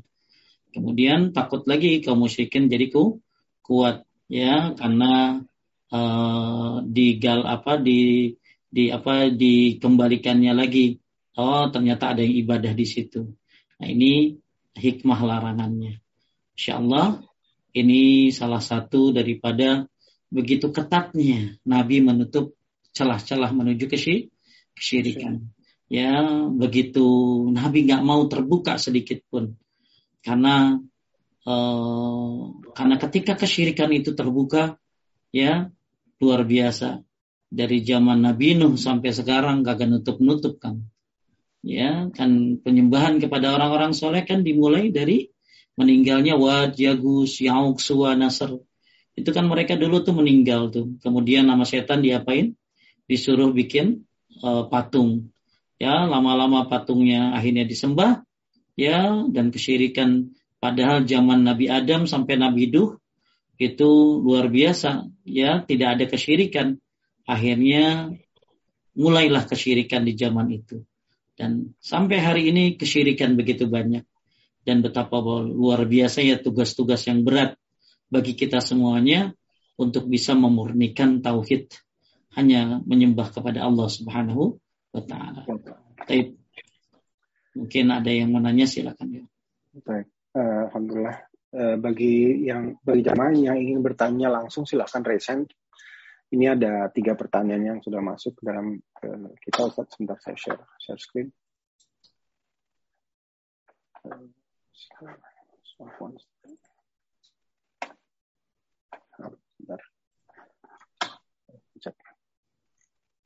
Bismillahirrahmanirrahim. Bismillah bertanya, mohon bertanya Ustadz, di zaman sekarang ini bagaimana untuk bisa tahu mana yang masuk kaum munafikin dan harus kita hindari? Jadi, ya biasanya mereka kelihatan nyeleneh kan. Nyeleneh untuk zaman sekarang ya. Seperti apa? Mereka seolah-olah uh, kalau gini, kita ini gini, kita yang kita lagi bahas nih munafiknya munafik akidah dulu ya. Munafik akidah. Kalau munafik amal kan tadi udah dibahas. Kalau munafik amal tuh sholat malas tuh munafiknya. Hmm. Ya, sholatnya cepat ya, itu munafik. Nah, ya. Ria juga munafik. Kemudian zikirnya dikit juga munafik. Orang-orang pelit juga munafik. Itu munafik amal. Nah munafik amal itu biasanya uh, butuh ini ya kan, butuh menuntut ilmu. Butuh menuntut ilmu, munafik amal butuh berteman dengan orang-orang yang soleh. Insya Allah sifat-sifat munafik kalau dia tahu, mungkin dia nggak tahu kali ya itu sifat munafik ya. Tapi kalau dia, makanya nanti nanti saya share ya yang 30 sifat-sifat munafik tadi, mudah-mudahan bisa jadi pembelajaran. Nah, tapi yang mungkin yang ibu tanya ini tadi adalah munafik yang akidah ya kan? Ya? Munafik akidah. Ya biasanya, biasanya orang-orang yang munafik akidah ini uh, suka protes terhadap sesuatu yang sudah baku dalam Islam kan? Ya biasanya ya Kang ya, biasanya. Ya misalnya, oh Islam nggak sempurna gitu loh. Ya, nah itu kan uh, uh, oh ini apa apa sholat nggak ada kewajibannya ya dalam Al-Quran. Nah biasanya muncul orang-orang munafik ini di zaman sekarang ini dari apa tuh? Dari orang-orang sekuler, dari orang-orang yang uh, apa ya uh, liberal biasanya. Nah, itu yang harus kita jauhi, ya yang kita harus jauhi. Munafik uh, apa? Uh, berjilbab nggak wajib kan itu loh ya. Ya, jilbab gak wajib gitu loh. Jadi pendapat-pendapat yang menyelisihi benar menyelisihi apa? Jadi tandanya sih gampang ya. Suatu hal yang memang sudah sudah sudah wajib dalam Islam dikritik gitu loh kan. Itu yang tanda-tandanya tuh begitu kalau zaman sekarang gitu loh. Ya kita sholat lima waktu kan udah jelas wajib itu. Hmm. Ya, di dalam Al-Quran Allah berfirman, Hafizus salawat was salatil wusta. Jagalah salat-salat dan salat wusta asar. Apa yang disebut salat-salat di situ? Maksudnya adalah salat lima, lima waktu. Kemudian juga di surat Ar-Rum ayat 17 18 ya disebutkan tentang waktu-waktu sholat di situ. Jadi sesuatu yang uh, sudah umum kan, sudah umum ya zakat wajib nggak kan?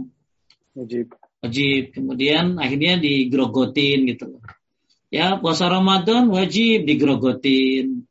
Ya sholat ya jadi biasanya orang-orang munafik zaman sekarang ini kelihatan dari me, uh, kalau zaman dulu mereka itu nyaru gitu loh ya. Nyaru hmm. gitu. Kalau zaman sekarang mereka udah terang-terangan. Udah terang-terangan mengkritik sesuatu dalam Islam yang sudah jadi kewajiban sehari-hari. Ya. Nah, ini biasanya muncul dari orang-orang seperti itu. Untuk zaman sekarang, maka hati-hati. Ya, hati-hati dalam mengambil ilmu, ya, mengambil ilmu dari dari mereka. Karena ada yang yang ngaji uh, begitu yang ngaji dia dia kekeh banget nggak mau pakai hijab gitu kan.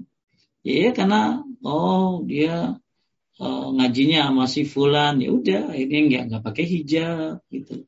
Jadi agama itu uh, diputar-putar gitu.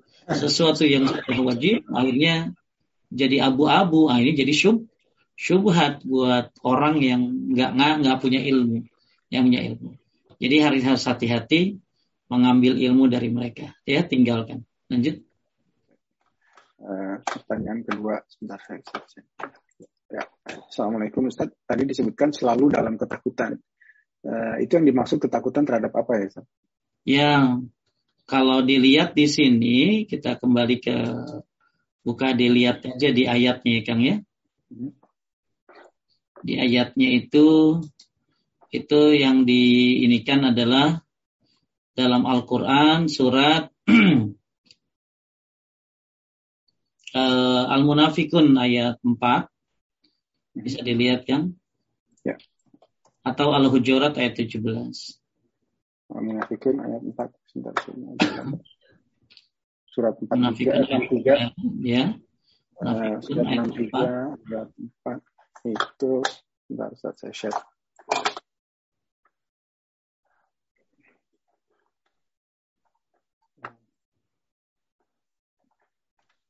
Artinya? Dan artinya, dan apabila kamu melihat mereka, tubuh-tubuh mereka menjadikan kamu kagum. Dan jika mereka berkata, kamu mendengarkan perkataan mereka. Mereka adalah seakan-akan kayu yang tersandar. Mereka mengira bahwa tiap-tiap teriakan yang keras ditujukan kepada mereka, mereka itulah musuh yang sebenarnya. Maka waspadalah terhadap mereka. Semoga Allah membinasakan mereka. Bagaimanakah mereka sampai dipalingkan dari kebenaran? Nah ini. Jadi di sini ada kalimat ya. Mereka mengira bahwa tiap-tiap teriakan yang keras ditujukan kepada mereka. Ya kan? Jadi uh, seolah uh, kalau dilihat di tafsir web, coba lihat kan dibukakan. Uh, tafsir web. Tafsir web surat Ini ibu-ibu kalau mau lihat tafsir tafsir bagus di tafsir web ya tuh. Tinggal gampang tuh ibu-ibu. Surat Al-Munafikun ayat 4. Tinggal diklik aja. Diklik ini. Angkanya. Oh, angkanya. Oke. Okay. Nah, lihat uh, di bawahnya tafsir meyasar. Oke, okay, kita lihat yang paling ini, lanjut. Tafsir meyasar nomor 4 kan. Di atas. Jika ini. Ya, apabila ya. Dan apabila kamu melihat orang-orang munafik itu, penampilan dan gaya mereka membuatmu kagum. Bila mereka berkata-kata, kamu mendengarkan pembicaraan mereka, karena lisan mereka fasih. Tetapi karena hati mereka kosong dari iman dan akal mereka kosong dari pemahaman dan ilmu yang berguna, maka mereka seperti kayu yang tersandar di dinding yang tidak punya kehidupan.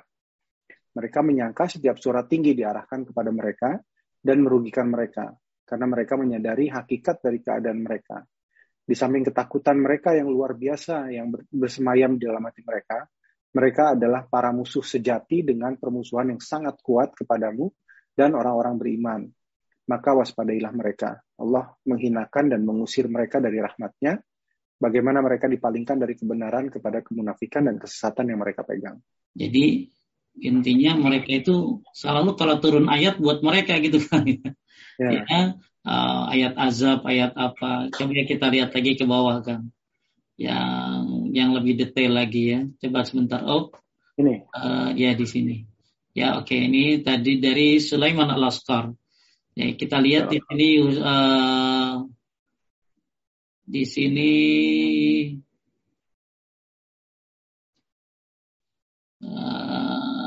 Nah ini nih. Nah ini dia. Dikatakan bahwa orang munafik dalam khawatiran terus kan. Mereka mengira bahwa setiap teriakan ditujukan kepada mereka. Ada nggak? Di tengah. Di tengah ya oke ya itu dia. Ini. Ya. Dikatakan bahwa orang-orang munafik dalam kekhawatiran dari turunnya ayat Al-Quran yang membeberkan ayat ayat mereka atau ayat yang membolehkan untuk membunuh dan merampas harta mereka. Ya, jadi mereka ketakutan setiap turun ayat. ah. Ya, ya karena kan hanya Allah. Jadi gini, orang munafik itu ada yang diketahui hanya Allah saja yang tahu. Hmm. Orang munafik itu ada yang diketahui oleh Rasulullah Sallallahu Alaihi Wasallam. Ya, tapi Nabi tidak mengetahui semuanya. Ya, jadi ada banyak. Jadi ya, yang murni tahu, ngerti orang munafik hanya Allah Subhanahu Wa Taala. Kedua, Nabi dikasih kasih tahu yang Allah kasih tahu. Ya, Kemudian Nabi memberitahu kepada sahabatnya khususnya Huzaifah kan. Jadi hmm. Huzaifah itu paling ngerti siapa orang-orang munafik di Madi di Madinah. Jadi intinya ayat surat apa tadi Al-Munafikun ayat 4 ya Kang ya. ya. Ayat 4 itu dalil bahwa mereka itu paranoid gitu, ketakutan. Hmm. Ya, takutan setiap turun ayat ya mereka takut. Takut itu tentang masalah mereka. Karena mereka tahu mereka ini kan bersembunyi gitu loh, bersembunyi mereka ini orang-orang yang kelihatannya ceria padahal di hatinya meringkih gitu loh. Mereka setiap turun ayat mereka ketakutan. Takut aib mereka diapain? Dibongkar. Ya, aib mereka dibongkar. Makanya mereka selalu dalam ketakutan ya kayak gini orang salah gitu kan. Ya. Orang salah ya. Misalnya ada orang korupsi. Begitu datang Hansip ke rumah aja udah takut dia kan ya. Ya. Begitu Hansip datang badan lagi iuran siskamling ya takut gitu ya. Apalagi didatengin KPK udah ada yang pingsan kan. Belum disidang. Ya itu eh, orang ketakutan kan begitu. Nah itulah orang munafik. Ya orang munafik kelihatannya keren kelihatannya kalau ngomong mantep tapi hatinya ringkih. Setiap turun ayat Quran mereka takut dibeberkan aib-aib mereka Hmm. Itu maksud dari ketakutan ya. Mudah-mudahan dimudahkan. Gampang ya Kang cari tafsir gitu ya? Gampang. Ya tinggal ya. tafsir web begitu aja. Ya. ya. Lanjut. Baik, saya lanjutkan pertanyaan berikutnya. Assalamualaikum Ustaz. Uh, kalau gereja dikonversi ke jadi masjid banyak di Eropa atau misalnya seperti Hagia Sophia di Turki, kemudian kita berada di, beribadah di masjid-masjid tersebut bagaimana ya Ustaz? Baik, jadi begini, uh, ada ijma uh, dari para ulama orang yang sholat di gereja, ya, tapi di tempat yang tidak najis maka hukumnya boleh. Kalau di tempatnya tidak ada apa tadi najis, ya, sholatnya sah. Nah, makanya ulama ada tiga pendapat nih Kang. Perhatikan tentang sholat di masjid ya, yang masih ada apa tadi? Uh, pertama, makruh sholat di di gereja karena uh, di masjid yang ada gerejanya karena masih ada patungnya kan hmm. makruh ya kang ya? Makruh. Makruh sholat ya di masjid karena ada apa tadi? Patungnya. Ada patungnya. Ada patungnya. Ya ini dinukil dari Umar dari Ibnu Abbas ya sejumlah ulama-ulama Hanafiya, Memalik, Mazhab Syafi'i ya karena di terdapat patung tadi ya terdapat patung. Jadi makruh sholat di situ. Yang kedua, boleh ya ini pendapat Al Hasan Umar bin Abdul Aziz Syatibi ya dengan syarat kembali lagi tidak ada patung gitu loh. Hmm. Kalau tadi makruh ya kalau ada patung. Yang kedua boleh tapi asal nggak ada patung ya sama aja sebenarnya. ya, ya kayak yang pertama. Ketiga haram, ya karena merupakan uh, haram kalau bukan masjid tapi gereja, paham kan? Belum dirubah, paham kan? Hmm. Ya, jadi uh, kalau misalnya gini ada masjid, eh gereja ya dirubah jadi masjid ya maka harus dihilangkan gambar-gambarnya, harus dihilangkan patung patung-patungnya gitu loh. Ya, jadi uh, kalau kayak gini, kalau di di Turki kan gereja jadi masjid ya kan ya. Uh, ya, iya. Ya kalau di mana tuh Rusia masjid jadi gereja katanya ya. Sebaliknya tuh. Nah, sekarang gimana kalau ada masjid yang masih ada patung-patung gambar-gambarnya kan ya? Maka ya ada yang berpendapat ya makruh karena masih ada apa tadi gambar-gambarnya ya, gambar-gambarnya. Ada uh, intinya ya harusnya uh, harusnya dihilangkan gambar gambar-gambarnya. Cuma gambar-gambar itu jadi sejarah buat mereka ya kan kan? Betul. Iya, akhirnya jadi syiar lagi buat mereka kan gitu kan. Hmm. Ya, jadi saya bukan melihat efek sejarah ya. Saya melihat bahwa ini bisa berakibat besar gitu loh. Ya, saya pernah ke Hagia Sophia ya kan ya. Hmm. Saya lihat ya dua kali saya ke itu saya lihat di atas saya nggak tenang gitu. Hmm. Sholat sedangkan di kubahnya ada ada ada gambar. iya, ada gambar ya yang mengagungkan mereka kan kan? Ya, mengagungkan mereka. Nah, ya nggak tenang aja gitu. Harusnya hmm. ditutupin aja, ditutupin gitu. Tapi jadi uh, masjid-masjid itu ya harusnya bebas.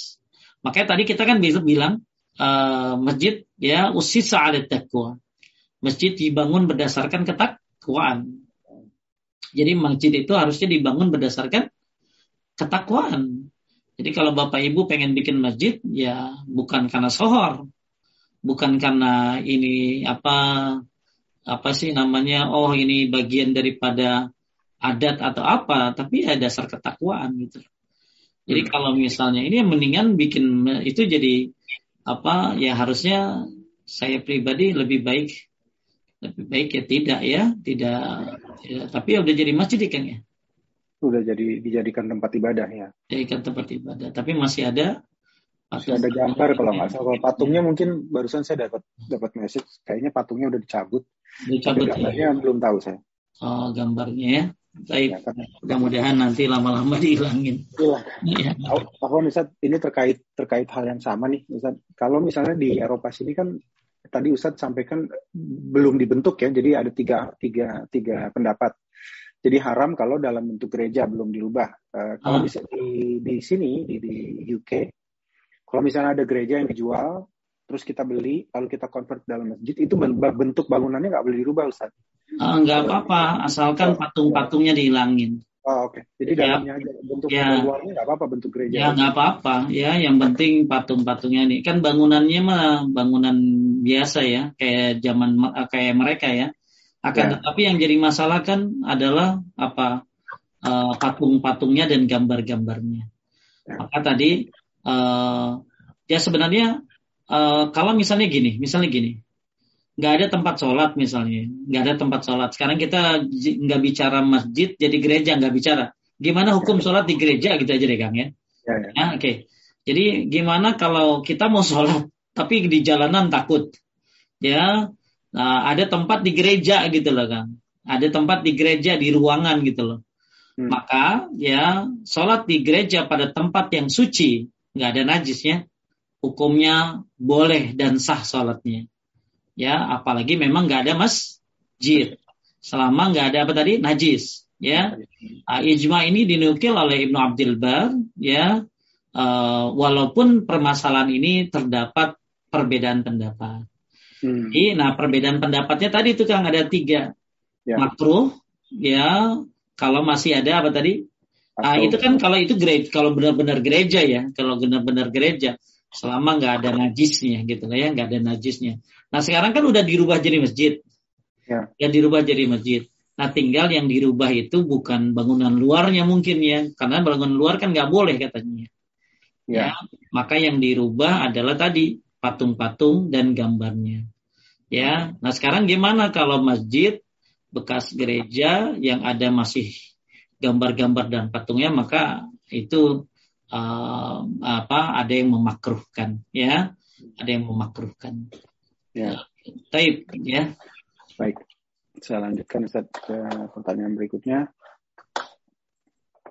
Assalamualaikum warahmatullahi wabarakatuh Ustaz. Uh, Anda sebenarnya tahu kalau perempuan lebih baik sholat di rumah tapi Anda lebih nyaman sholat di masjid Ustaz. Tempat wudhunya aman dan Anda merasa tenang di dalam masjid. Uh, sebenarnya juga karena di rumah ada yang bukan mahram. Anak tempat wudhu mandi di rumah itu terbuka, jadi anak kurang merasa tenang. Bagaimana menurut Ustaz? Gak ada larangan wanita sholat di masjid. Ya, apalagi kalau keadaannya kayak tadi kan. Hmm. Ya, karena apa? Eh, la tamna'u ima Allah masajid Allah. Eh, jangan melarang wanita-wanita yang ingin meramaikan rumah-rumah Allah. Ya, jadi nggak ada larangan sebenarnya. Cuma lebih baiknya, gitu loh. Dan hmm. wanita sholat ke masjid ada syaratnya. Gak pakai parfum, ya. Uh, jangan kayak apa oh itu udah kayak oh luar biasa ya.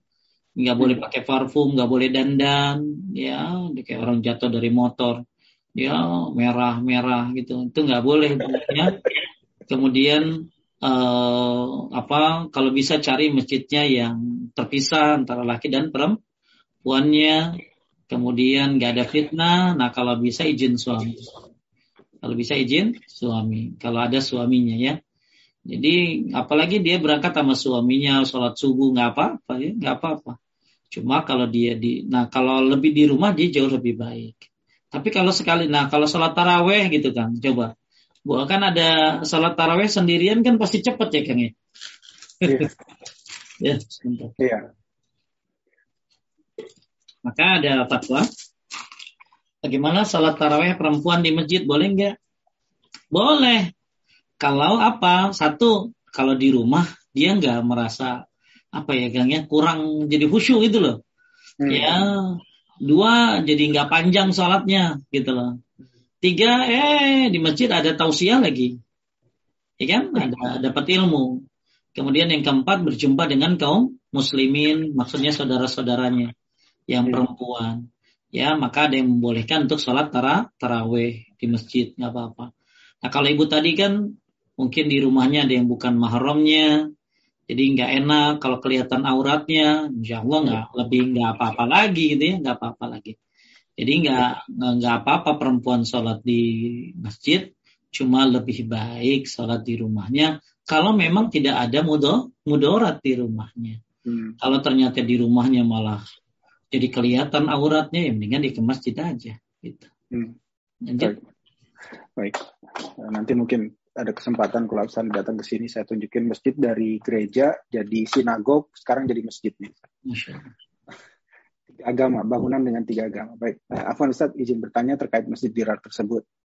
Ada di tempat Anda masjid besar yang dibangun fondasi awalnya dengan menyembelih kerbau dan kepalanya ditanam sebagai salah satu fondasi masjid. Kemudian dalam peribadatannya mesti sering datangi rombongan bis dari luar kota dan mengunjungi masjid tersebut dengan keyakinan zikir tertentu untuk kekayaan, mengambil airnya dan dibawa ke daerah masing-masing. Yang jadi pertanyaan apa kita boleh sholat di masjid yang demikian? Masya Allah. Aduh. ya. ya, jadi coba yang lihat lagi kan pertanyaannya unik banget. ya, ya, tahu masjid gimana nih Ustaz Ah, masjid di mana ini? Tapi nggak bagus nggak usah dikasih tahu. ya, jadi ada jadi masjid ini dibangunnya dengan menyembelih kerbau. Ini masjid bukan didasari ketakwaan ini. Ini masjid diawali dengan kesyirikan. ya, masjid dibangun dengan kesyirikan ya. Jadi menyembelih kepala kabau, kepala ditanam, satu pondasi masjid ini udah syirik ini. Ya, udah syirik. Kemudian orang sering datang ke masjid itu untuk meyakini zikir-zikir kekayaan, ngambil airnya, oh saya tahu ini. oh, Jadi iya. ada, ada masjid yang memang ngeluarin air kan. Ya, oh, ada masjid ya yang keluar air ya. Kemudian orang pada ngambil dari airnya dari situ. Hmm. Ya, jadi nggak tahu tuh keluar air kenapa rembes apa kenapa. ya, tapi orang meyakini ini air ini air itu dan lain sebagainya untuk kekayaan. Nah, ya. untuk masalah apakah sholat di masjid boleh di seperti ini? Yang pertama tadi ya e, masjid ini dibangun berdasarkan apa tadi bukan ketakuan malah kesyirikan. Oh, ya. Kemudian justru ya masjid ini dikunjungi oleh orang-orang untuk ternyata mengambil air ya untuk e, dibawa ke daerah masing-masing dengan meyakini ini bacaan tertentu ini akan bikin kaya dan lain sebagainya. Nah ini tentunya masjid yang yang yang yang hampir sama dengan model tadi. Tapi ya. kalau ibu bertanya sama saya, saya tidak bisa menentukan ini masjid diror apa bukan. Lebih hmm. baik uh, ada ulah mungkin bertanya kepada uh, mungkin harus ada ini ya, harus ada tim ya, harus ada tim dari MUI ya, kalau mungkin dari apa sih lagi apa tuh siapa uh, apa Al Irsyad ya apa namanya uh, yang Ustadz Firanda oh, bikin grup apa tuh? Ya, majelis Ustadz Firanda itu. Uh, ya, ya mungkin ya bisa ya. bisa bertanya ke sana ya. Karena setahu saya masjid-masjid yang kayak begini ada model-modelnya ada banyak di Indonesia gitu loh. Ya, ada masjid yang akhirnya dijadikan tempat kayak tempat yang ternyata ada kesyirikan di dalamnya. Nah, ini untuk menentukan ini masjid diror atau bukan Ya, wallahu alam. Mungkin butuh orang-orang yang ahli ya, bukan saya. Mungkin ya. bisa tanya ke Ustadz Firanda nanti ya, insya Allah. Lanjut. Baik, yang berikutnya nih ada Assalamualaikum Ustaz, izin bertanya, bolehkah sholat di rumah orang non-muslim karena sedang bertamu? Gak apa-apa, ya gak apa-apa sholat. Yang penting tempat sholatnya gak ada apa tadi. Gak ada najis. Orang oh, sholat di gereja aja boleh tadi, uh, ya Ibnu Abdul Bar tadi. Asalkan gak ada na, gak ada najis. Kemudian hindari di depan patung mungkin ya. ya. Minta di kamar aja, minta di kamar. Ya, minta di kamar. Nggak apa-apa. Kalau kalau misalnya pemilik rumahnya punya anjing, kita harus beres-beres dulu, rapi-rapi dulu ya. Enggak. Kalau ya. najisnya kelihatan iya. Kalau oh. kering nggak apa-apa. Kalau kering misalnya ya. Kalau kering, tahu anjingnya nongkrong. Oh. Anjingnya nongkrong di pojok di situ itu ya. Ya jadi kalau uh, ya kalau kalau saya Usaimin uh, kalau kering maka nggak apa-apa. Uh, misalnya uh, ada mobil ya, kan pernah ada pertanyaan tuh orang beli mobil ditanya dulu miara anjing nggak gitu loh. Kalau miara dibersihin dalam-dalamnya semuanya di coating semuanya itu dibersihin. Sebenarnya kalau kering nggak apa-apa. Nah kemudian ke, jangan di pojokan yang anjing itu apa nongkrong ya dia dia tiduran di situ jangan. Oke, okay. uh, eh, ini pertanyaan sudah yang sesuai topik sudah berkurang, udah habis nih Ustadz. Jadi saya pertanyaan di luar uh, topik, Ustadz, apakah dalil hadis harus mencintai negara sendiri? Bagaimana dengan seseorang yang pindah ke warga, na keluarga negaraan karena itu pasangannya? Oh, oh, oh, gini, hubul waton minal iman itu bukan riwayat, itu bukan hadis itu. Oh, bukan. Bukan ya, cinta tanah air bagian daripada iman. Bukan ya, itu bukan hadis ya. Tapi kita mencintai negeri itu karena orang-orang beriman di dalamnya. Hmm. Ya, kita mencintai Indonesia karena orang-orang kaum muslimin yang ada di dalamnya. Hmm. Apa yang tinggal di negara mana cinta karena banyaknya orang kaum muslimin jadi ladang dakwah di sini gitu loh. Hmm. Kan saya pernah bahas ya, kalau ya. tinggal di luar negeri bukan hanya sekadar tinggal tapi niatkan untuk dak dakwah ya menyebarkan Islam di sana. Ya jadi kalau kalau orang sering bilang hubul watan minal iman cinta tanah air bagian dari iman setahu saya itu bukan bukan hadis ya itu bukan hadis. Jadi tapi kita mencintai negeri kita di mana kita tinggal gitu loh. Kita mencintai karena orang-orang muslim di dalamnya ya karena dakwah di dalamnya karena tauhid di dalamnya nah itu. Jadi hmm. enggak kalau anda kalau justru kalau istri ya harusnya ikut suami suami. Ya ikut istri ikut suami ya. Gitu. Ya kecuali dia ya menyuruh suaminya untuk buka franchise ya gitu. Jadi dia di Indonesia satu lagi di UK ya ya boleh boleh aja itu ya. Buka franchise. Lanjut Ya, pertanyaan terakhir untuk malam ini Ustaz. Uh, izin bertanya di luar uh, tema Ustaz duduk di antara dua sujud apakah boleh bacanya Rabbi warhamni wadini wafani wazukni Sebenarnya uh, setahu saya ini dibolehkan ya Rabbi fili warhamni wahdini wafini warzukni. Jadi ada banyak doa-doa sebelum apa tadi sebelum uh, duduk di antara dua dua sujud. Itu kurang lebih sekalian aja mungkin. Doa-doanya uh, yang yang pendek, yang gampang, yang ringan, ya Rabbi Firli, Rabbi Firli. Itu paling gampang. Ya, tapi kalau ibu mau apa? Mau yang lain ya, ada kayak tadi juga setahu saya di buku bekal sholat dibolehkan doa yang seperti tadi. Tapi ya doa-doa yang lain ya banyak sih, ya banyak. Di antaranya adalah saya akan share screen coba biar sekalian ibu-ibu biar biar tahu. Sebentar. Nah, ini dia.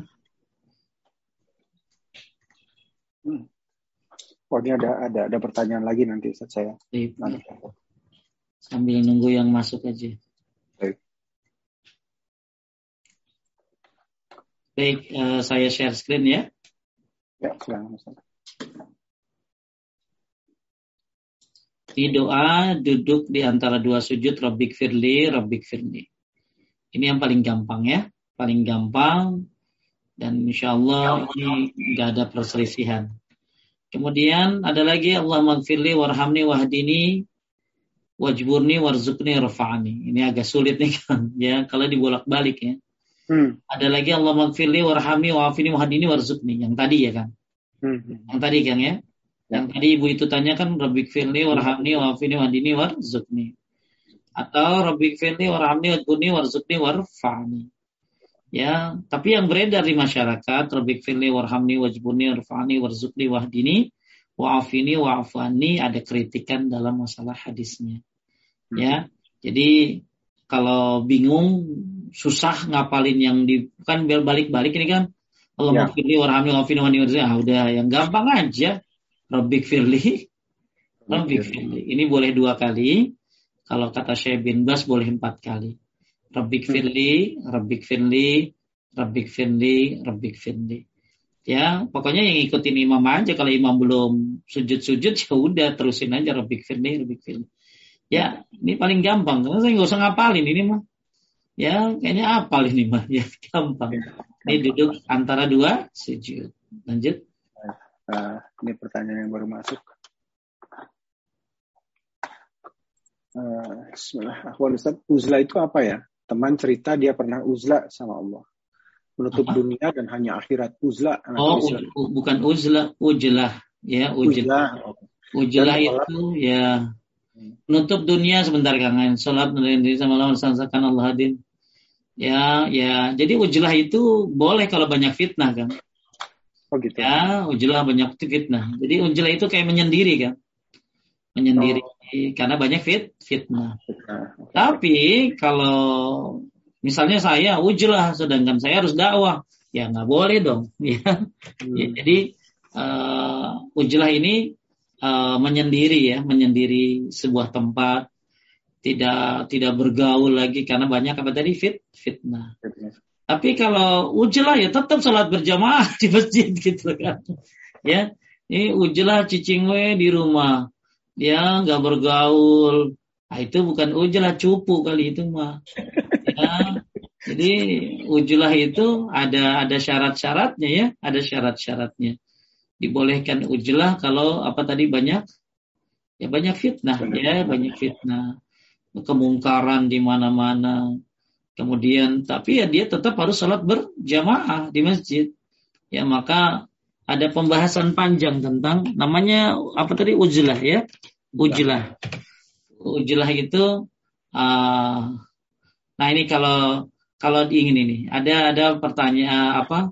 Ada pertanyaan yang bagus di uh, bagusan mana ya? Jadi memang ada ada ada ada ada dalil untuk ujlah ya ya ada dalil untuk ujlah dalam hadis yang disebutkan khairin nas sebaik-baik manusia saya bacakan terjemah artinya Sebaik-baik manusia ketika berhadapan dengan fitnah adalah orang-orang yang memegang tali kekang kudanya menghadapi musuh Allah. Ia menakut-takuti mereka dan mereka pun menakut-takutinya atau seorang yang mengasingkan diri ke lereng-lereng gunung demi menunaikan apa yang menjadi hak Allah. Nah, ini ada dalil tentang apa tadi? Ujlah. Ya. Akan tetapi kita juga disuruh bergaul sama masyarakat kan kan? Ya. Wa ta'awanu 'alal birri wat taqwa wa ta'awanu wa la ta'awanu 'alal ismi wa udwan. Kita disuruh tolong menolong dalam ketak ketakwaan. Ya, uh, lagi wa tawasau bil haqqi wa tawasau bis sabr ya. Jadi satu sisi ada riwayat kita boleh ujlah. Tapi satu sisi kita harus bergaul dengan masyarakat, berdakwah ya, untuk memberikan hidayah kepada mereka, menyuruh um, berbuat baik kepada mereka. Jadi intinya uh, kalau kalau memang mau ujlah ya itu harus ada apa tadi uh, apa uh, harus ada ada ada syaratnya ya ada ini.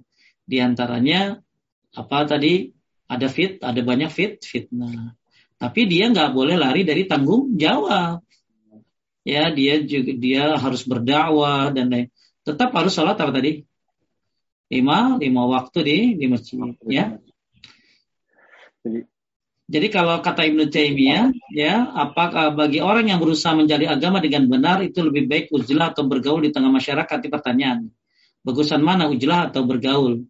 Ya masalah ini walaupun ada khilaf ya namun yang benar bergaul di tengah masyarakat terkadang wajib dan terkadang dianjurkan ya jadi ya, lebih baik kita bergaul dengan masyarakat berdakwah ya uh, dan menghadapi dengan sabar godaan mereka. Jadi uh, ada riwayat ujlah tapi bagusan mana ujlah atau bergaul dengan masyarakat? Nanti bergaul dengan masyarakat insya Allah baik ya. Lanjut. Baik, uh, ada ada yang nambah baru masuk lagi nih. Assalamualaikum Pak Ustadz, apakah saya termasuk ria kalau saya nge-share jadwal-jadwal kajian yang saya dapat dari grup-grup kajian saya share kembali ke WAG? Padahal saya ingin berbagi karena ikut kajian banyak ilmu yang didapat. Tapi orang menilai bahwa saya ria karena tiap hari saya posting jadwal kajian. Ya, ria itu di hati Anda, bukan pandangan orang. Ya, jadi kalau orang bilang Anda ria, tanya aja kepada diri kita. Kita ria enggak? Oh enggak, saya ikhlas Pak Ustadz. Saya pengen orang dapat hidayah. Saya juga pengen dapat pahala nyebarin tausiah-tausiah. Saya nyebarin ta, apa uh, apa apa pengumuman-pengumuman kajian-kajian sunnah tauhid saya berharap banyak orang dapat hidayah. Anda nggak ria. Kalau Anda memang nggak ria, orang yang menuduh Anda itu kembali kepada dia. Ya, jadi uh, apa jangan suka mikirin mereka, nggak usah. Ya, yang penting tinggal kalau Anda dibilangin kamu ria, ria tanya sama dia, tanya sama dia. Ria itu tahu dari mana kalau saya ria? Ya, saya bukan ria, saya sedang berdak wah gitu. Lah kalau orang dakwah dibilang ria ya saya nggak bisa ngajar tuh. Ya, ya, ya udah saya tutup aja ini saya tutup muka begitu aja udah gitu kan ya. ya. Jadi ya jadi yang namanya berdakwah ya terma ke, ya bukan ria, ria itu kembali kepada ha, hati. Jadi kalau ibu nyebarin WA-nya tujuannya pengen dibilangin soleha, pengen itu ibu ria namanya. Tapi kalau ibu selama niatnya benar, bagus, orang lain oh, ngatain ibu ria itu bukan ria. Ria itu kembali kepada ibu ya.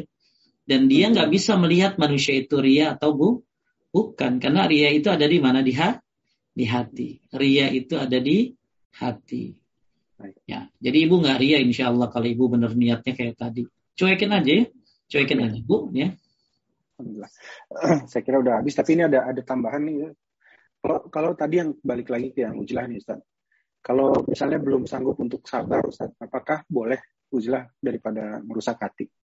Enggak, jangan. Enggak, Enggak jangan. Lebih baik bergaul dengan manusia dan sabar menghadapinya. Oh, gitu. Ya, bahkan ketika kita sabar di masyarakat lingkungan, ya yang banyak itu lebih bagus daripada uj, ujlah. Hmm. Jadi Kenapa? Gini, karena dalam bergaul masyarakat itu ada unsur satu tolong menolong. Hmm. Ya, ya. Terus juga uh, apa? Uh, sholat lima waktu. ya dan lain sebagainya. Jadi e, berkumpul dengan masyarakat, bergaul dengan masyarakat dalam arti kata masyarakat yang baik, ya. Nah ini nggak nggak ini nggak masalah ya, nggak masalah. Nah nanti kalau turun dajjal baru bu ujlah kali, ya. ya. Dajjal ya tuh ujlah tuh ibadah aja, jangan keluar. Karena ketika dajjal keluar jangan coba mendekati, jangan coba mendekati. Ya itu. Jadi jadi jangan salah ini ya, jangan akhirnya oh saya mau ujlah enggak ke mana-mana ya, enggak cari nafkah, enggak ini enggak ini, nah, itu bukan ujlah males namanya.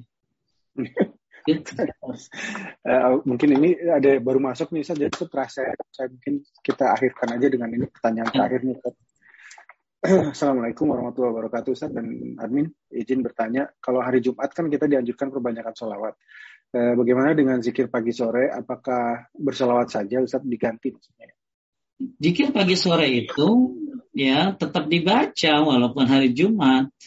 Hmm. Ya, cuma kan zikir pagi sore mah kan ada waktu khusus ya, pagi sore gitu. Kalau sholawat kan panjang, waktunya seharian dari malam dari Kamis malam ya, dari Kamis malam Jumat sampai uh, sore, apa sebelum maghrib. Jadi Anda tetap baca zikir pagi sore.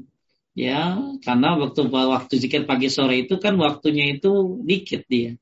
Ya, yang paling bagus kan dari habis subuh sampai terbit matahari. Nah, kalau zikir apa, kalau sholawat, wah panjang itu seharian bahkan dari malam Anda. Ya, jadi tetap dibaca bu, tetap dibaca. Ya, jangan uh, tetap dibaca yang sudah jadi kebiasaan, apalagi zikir pagi dan sore. Baik, uh, mungkin ini sudah habis Ustaz, jadi kita mungkin untuk uh, sesi kali ini kita tutup dulu Ustaz. Baik. Ya, baik Bapak Ibu sekalian yang dimuliakan oleh Allah Subhanahu wa taala.